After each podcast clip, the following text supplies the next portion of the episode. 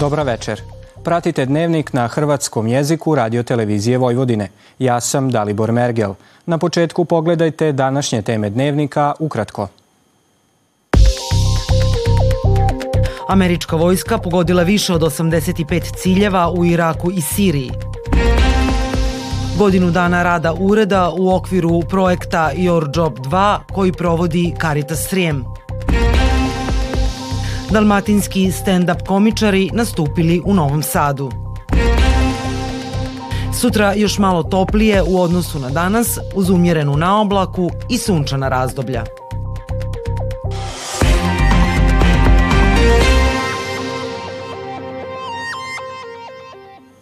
Apelacijski sud u Beogradu pravomoćno je oslobodio optužbi četvoricu nekadašnjih radnika državne sigurnosti, osumnjičenih za sudjelovanje u ubojstvu novinara i vlasnika Dnevnog telegrafa Slavka Ćuruvije 11. travnja 1999. godine.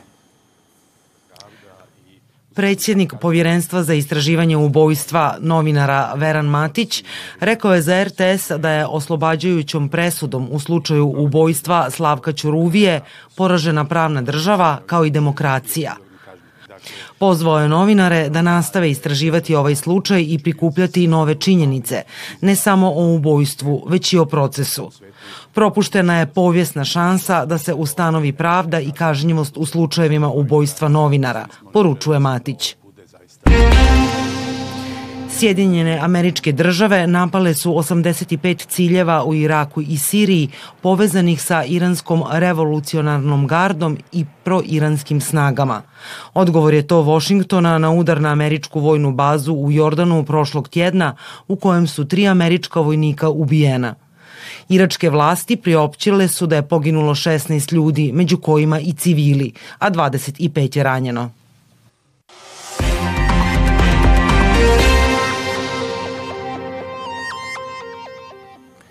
Prije godinu dana otvoren je ured u Šidu u okviru projekta Your Job 2. Caritas Srijem, koji provodi ovaj projekt, predstavio nam je rezultate rada, kao i sam projekt koji je namijenjen mladima dobi do 35 godina iz općina Šid i Irig. Projekat Your Job 2 ima za cilj osnaživanje mladih, osobito iz ranjivih skupina, povećanje njihovih kapaciteta i konkurentnosti na tržištu rada.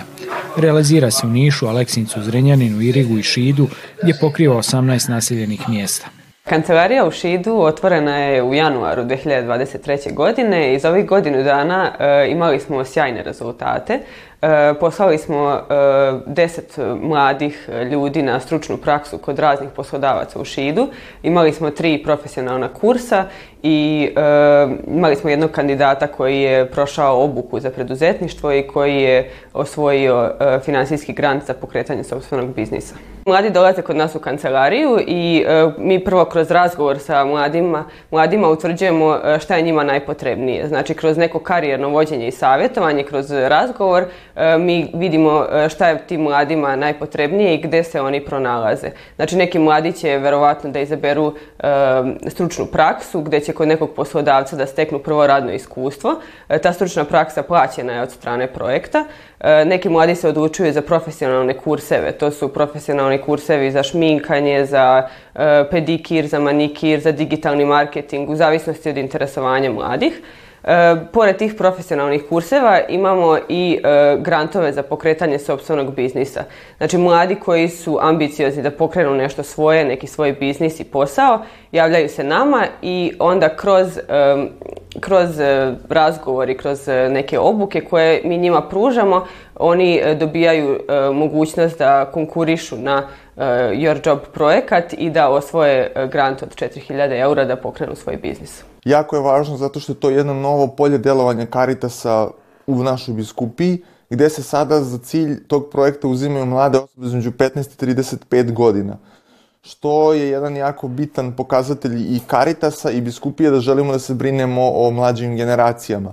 Također, to je jedan odgovor na problem sa kojim se mlade osobe danas susreću, a to jeste zaposlenje i dolazak do prvog posla i karijernog savjetovanja, koju dalje školu izabrati, kojem se biznisom posvetiti dalje, koji je jednostavno razvojni put te mlade osobe da bi se pomogne da pronađe sebe na tom putu i da dalje može da u skladu s toga se razvija. Tijekom dosadašnjeg razdoblja 18 biznis ideja je podržano grantovima u vidu bespovratnih sredstava za započinjanje biznisa, a među njima je Davor Logarušić iz Šida koji nam je preneo svoje osobno iskustvo. Prijavio sam se sa svojom biznis idejom na projekat Your Job i uspeo sam da ostvarim stručnu i financijsku pomoć u pokretanju sopstvenog biznisa. Moja biznis ideja je mašinsko rezanje i cepanje ogrjevnog drveta kao i održavanje bašti i dvorišta. Bavim se ovim poslom duže vrijeme i srećan sam što sada mogu da otvorim firmu. Naši sugovornici ovim putem pozvali su sve mlade do 35 godina starosti koji imaju želju i ideju pokrenuti sopstveni biznis da se jave u ured u Šidu, jer u travnju otvaraju novi poziv za poduzetništvo. Komičari Splitske scene po prvi put su nastupili u Novom Sadu u punom sastavu. Zato nismo mogli propustiti priliku posjetiti njihov dalmatinski stand-up pod nazivom Najbolje od Splitske scene. 6.7. Pati eksam tablicu sa sastojcima. Splitska scena nastala je 2018. godine. Najpre je brojala 10 članova, a danas ih je 4. Ivica Lazaneo, Josip Škiljo, Tomislav Primorac i Ante Travizi došli su u novosadsku arenu Cineplex navući osmijehe publici. Iako su već uigrana ekipa, za nove članove uvijek ima prostora. Mi sad radimo te otvorene mikrofone i puno njih se tu okušavaju, sad ih ima 12, čak je i gužva, mogli bi reći. Oni su s nama, pričaju, komuniciraju, mi dajemo savjete i oni bruse svoj materijal na tim večerima koje mi u principu bez neke svoje koristi organiziramo da bi njima omogućili, da bi publici omogućili da čuje nešto novo i u principu da bi i mi vidjeli nešto drugačije i nešto da bi se iznenadili u stand-upu od ljudi za koje još nismo niti vidjeli, niti čuli kako nastupaju. Kao i svaki posao, stand-up ima stranu koja nije toliko poznata. Izmamiti pljesak publike zahtjeva brojne pripreme pred nastup. Mnogo pređenih kilometara, prilagođavanje sadržaja ovisno o regiji u kojoj se nastupa, učenje točke kako ne bi bilo praznih momenata, a još po koju tajnu ovog posla otkrio nam je Tomislav Primorac. Puno je tu nekog organizacijskog aspekta, budući da mi to još uvijek radimo sami sebi, ne postoji neki konkretno menadžer koji bi nama odgovarao, tako da smo mi sami svoji majstori u tom smislu. A što se tiče ovoga svega drugoga, puno truda koji bi te doveo na to da budeš ugodan na pozornici, da si samopouzdan, a što se tiče pisanja materijala, to je ko da pišete knjigu, ti si često ispred laptopa, često zapisuješ, često razrađuješ, razmišljaš. Ozračje na stand-upu ovisi o opuštenosti publike i komičara, kao i raspoloženosti gledatelja da komuniciraju i interaguju s komičarima. Ovaci u prepunoj bioskopskoj sali, kao i razdragane lice novosadske publike, svjedoče da je ozračje bilo fenomenalno, a nastup vrlo uspješan. Ovdje sam, treći put u Novom Sadu da nastupam i novosadska publika je za sada uvijek bila fenomenalna, stvarno jedni od najljubaznijih, prijatnijih publika koji sam imao stvarno u svojoj karijeri. Evo, nema šta reći, publika je bila oduševljena sa nama, mi sa njima, tako da mislim da bi se svi vrlo rado ovdje vraćali.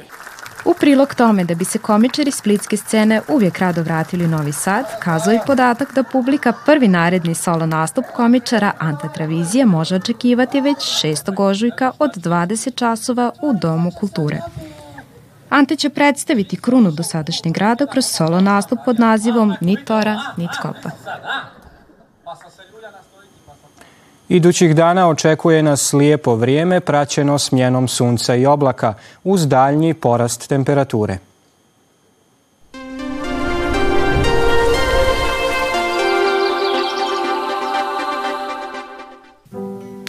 Sutra još malo toplije u odnosu na danas uz umjerenu naoblaku i sunčana razdoblja. Samo će u Banatu biti oblačnije tijekom prijepodneva s mogućom kratkotrenom slabom kišom na istoku i jugoistoku Banata, a popodne i na istoku sa sunčanim razdobljima. Vjetar slab, jugozapadni i zapadni, tlak iznad normale. Minimalna jutarnja temperatura od 4 do 6, a maksimalna od 13 do 15 stupnjeva Celzija. U ponedjeljak toplo za ovo doba godine uz promjenjivu oblačnost i moguću kratkotrajnu kišu. Toliko u ovom izdanju Dnevnika koji možete gledati i na zahtjev putem internetske stranice www.rtv.rs. Vidimo se u ponedjeljak u isto vrijeme. Hvala na pozornosti i ugodan ostatak vikenda.